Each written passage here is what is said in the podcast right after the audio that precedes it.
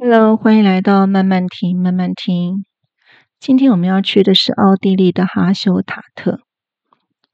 嗯、呃，没有任何计划的自助旅行，好处就是我想要转弯就转弯，弹性很大。那我几乎常常都会在抵达城市的前一天，才再找下一个的落脚处。必须在有限的经费当中找出最划算的住处。这样子的话似乎很辛苦，但是呢，因为这样子还有一点点刺激跟期待，也会充满开箱的惊喜感。那至少我很喜欢这样子有弹性的旅行方式。反正我想，旅馆啊、民宿啊，到处都有，我一点都不担心会露宿街头。更何况我们大概都是自驾旅行嘛，那有了车呢，到哪里住都方便。如果早早订了旅馆，就有一点点赶路的压力哦。那年纪呢越来越长，我觉得压力是越少越好啊。所以奥地利的哈修塔特就是这样子的偶遇。因为当时呢，我们正在克罗埃西亚的旅行，本来打算要去意大利的北部，但我姐姐突然传来讯息跟我说，如果呢我现在正在德国，她希望我能够帮她带一点东西回去。那我这个姐姐很少会开口跟我要带东西，所以呢，我就想，哎呀，反正意大利似乎比较容易去。那当想就立刻决定，好吧，反正我也没有去过奥地利，我就决定往上走到经过斯洛维尼亚，再从奥地利往德国去。那既然要去奥地利，当然一定要拜访传说中的那个最美丽的小镇，那我还没有去过的哈修塔特，能够不去吗？在抵达之前，我稍微搜了一下哈修塔特的住宿，发现真的是很贵很贵啊！如果我们住在稍微便宜一点点的湖的对岸，再搭船过来，算算返那个船费跟时间就会很不划算。最后呢，我们干脆就订了小镇的中中心哦，也就是最热闹的广场旁边有一间古老的小旅馆。这个房间呢，在订房网。这样上看起来就很小很小，可是它窗外呢，有个美丽的湖泊，那还可以在湖畔对着天鹅吃早餐。于是我们就这样子就决定在哈修塔克住上两个晚上。那天呢，我们进入奥地利之后，车子啊弯弯绕绕、弯弯绕绕的走过几处山头，终于抵达人间仙境。一看哇，真的是好美好美哦！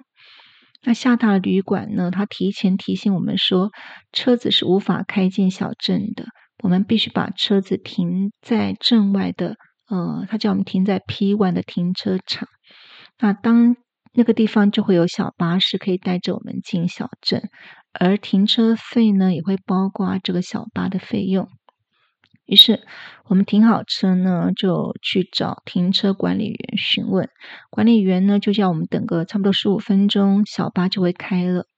我们一转身就看到那个旅馆指定的那个小红巴士就在我们身后。那小红巴士呢，我们问他，他却要我们呃等一个小时车子才开。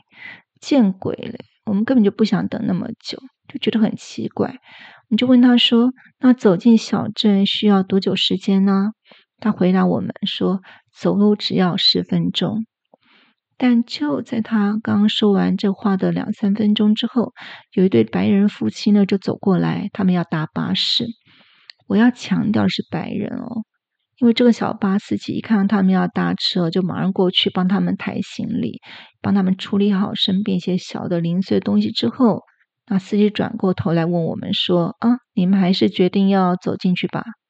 当时我真的觉得很生气，觉得被歧视了。我们这三天的停车费哦，明明就包含这个巴士往返小镇的钱，而这也是你这个司机收入的来源，不是吗？凭什么要我们放弃呢？那么我们当然想当然耳的坐上车，那整个车程进去大概是将近十分钟，他跟我们说走路十分钟，见鬼嘞！我们还要拖着行李呢。这个哈修塔特真的是很美，可是初相见看到一些人心哦，不是那么的善良，这是我的第一印象，觉得心情有点被影响。那虽然说到有一点点小不开心，可是呢，我们住的这间有两栋建筑物打通的这个旅馆，它真的很可爱，有点古老。古老的里面有点像迷宫，很像我多年前曾经在英国湖区住过的一间大概两三百年的饭店一样。它里面很多楼梯哦，一会儿让你爬上，一会儿爬下，然后再走几步路，再爬上，又再爬下。这个接待人很好，他开了两间房间让我们随便的选，还给我们房价的一些优惠哈，平均一天大概是一百六十欧，大概是台币五千五百块左右。房间当然了，真的是很小，可是窗外的风景非常的迷人。于是我们在停车场那些小不开心啊，一下子就被美景给赶跑了。这个哈修塔特是热门的观光区，那它真正的居民人数只有不到一千人。它在山上还有一个有名的盐矿，在从前从前，小镇居民一直都仰赖采集盐矿为生。可是，因为它这边的风光实在秀丽的不像话，本来就是奥地利人他们口袋里头的小清新。但是，就在一九九七年，这个小镇被联合国教科文组织列为世界文化遗产之后，那哈修塔特一下子就被世人惊艳了，也打开了它大大的知名度，从此游人如织。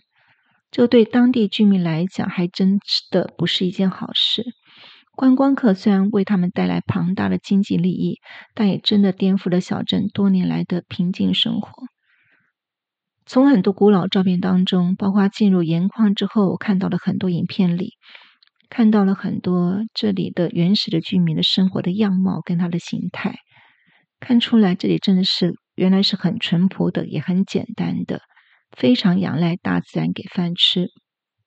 但这群的淳朴的居民，因为他们离大都市真的是很远很远，所以很多物资他们都是自给自足的。这个仙境好像陶渊明笔下那个避秦时乱的桃花源，本来过着他们鸡犬相闻的闲适小日子，没料到联合国教科文组织就像搅落搅乱一股池水一般的那个南洋刘子骥。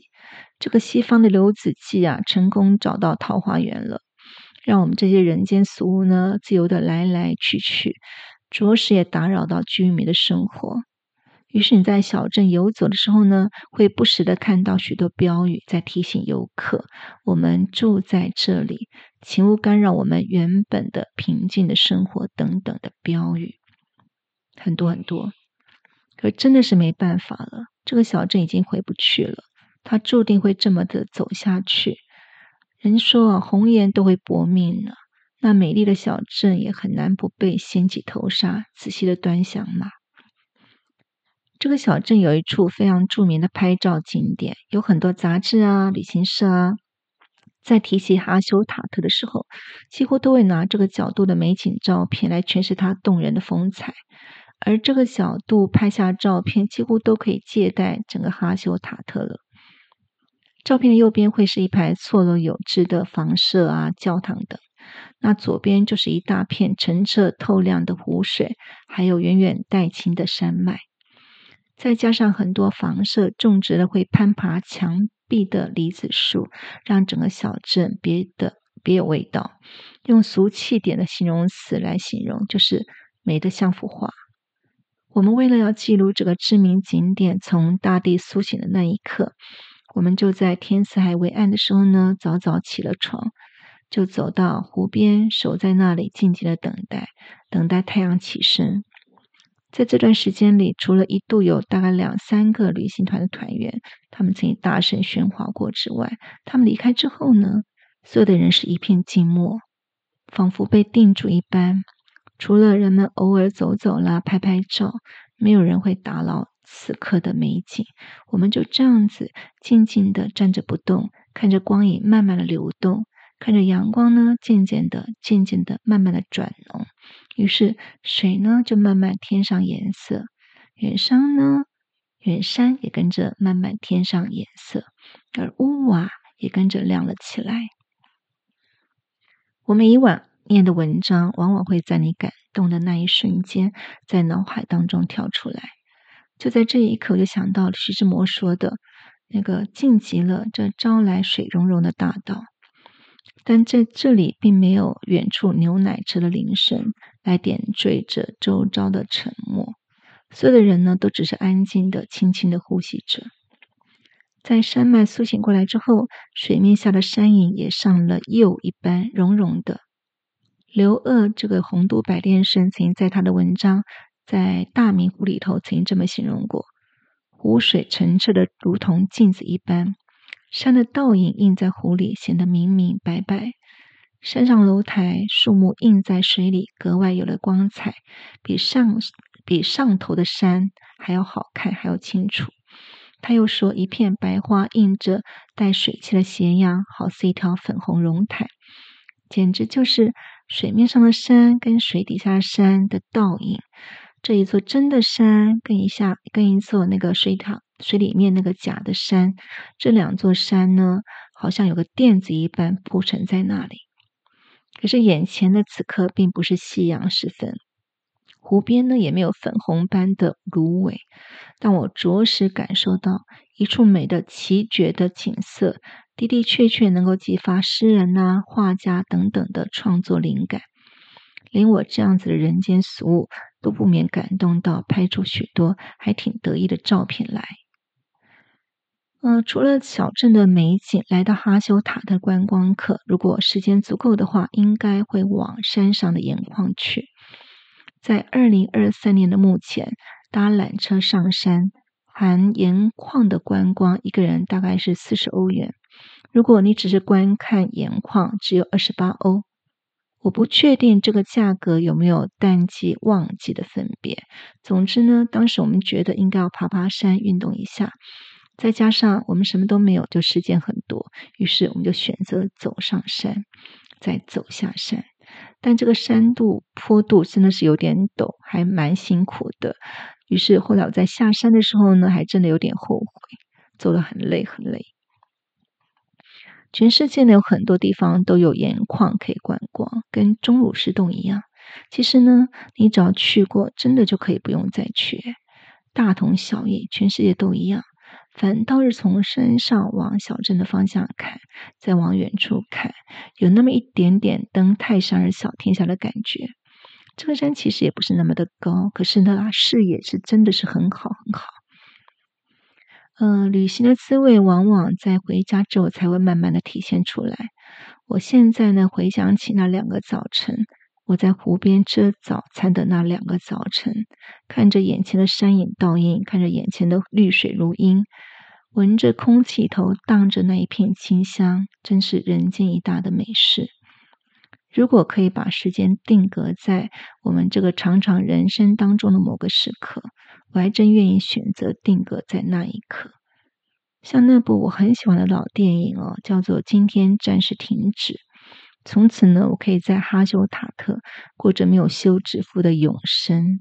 我永远不会再变老，没有病痛，没有死亡，也不用担心退休金会不够用。想想似乎也挺好的呢。可这样子不就天堂了吗？算了，哎，我还是乖乖活在人间，至少多彩多姿，至少我可以到处旅行，吃不一样的东西。至少呢，我每天可能都会有惊喜，至少每天都可能会不一样。感谢你的聆听，我们下回见喽，拜拜。